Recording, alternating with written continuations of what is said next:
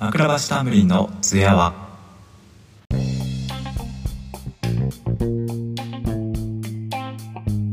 この前道を歩いてて前に小学1年生くらいの女の子2人が歩いてて追い抜こうと思ったんですけどそんなに広い道じゃなかったんで、まあ、向こうから来る人すれ違うそう太鼓の人とかもいたんで、まあ、ちょっとその2人の後ろを歩くようなことになってその時に将来の話をしているのがちょっと聞こえてきて1人はシルバニアファミリー専門店をやりたいと。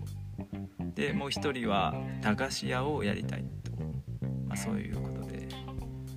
隣に店建てるとか一緒に店やろうとか。店の名前どうするみたいなそういうのが聞こえてきて。いやもう本当に実現すればいいなと。心の底から思いましたね、えーまあそんなほっこりする話があったりして。ね。胸がほんわかーっとしますよね。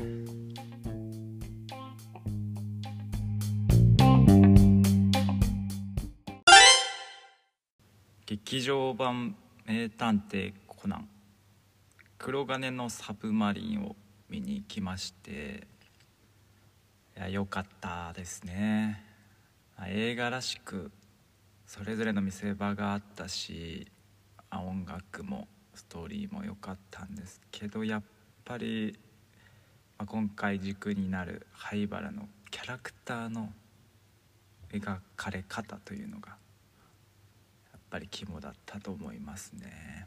初登場から徐々にこのコナンランアガサ博士とか少年探偵団の面々と触れ合うことで徐々に少しずつこう人間味を帯びていく。その積み重ねがあって映画までつながったなというそういうことをやっぱ感じましたね。漫画でもアニメでも伊達に2 3 0年やってないなというまあそういうところですよね、うん。人間味を増していくっていうのはこれは素晴らしく綾波レイ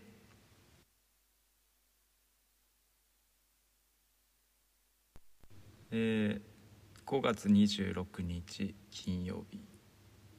ハイツ友の会単独ライブ。金曜日だよ。を配信で見たんですけど、えー見てよかったです。うん。面白かったです。はい。特に印象に残ったところ一つというとそうね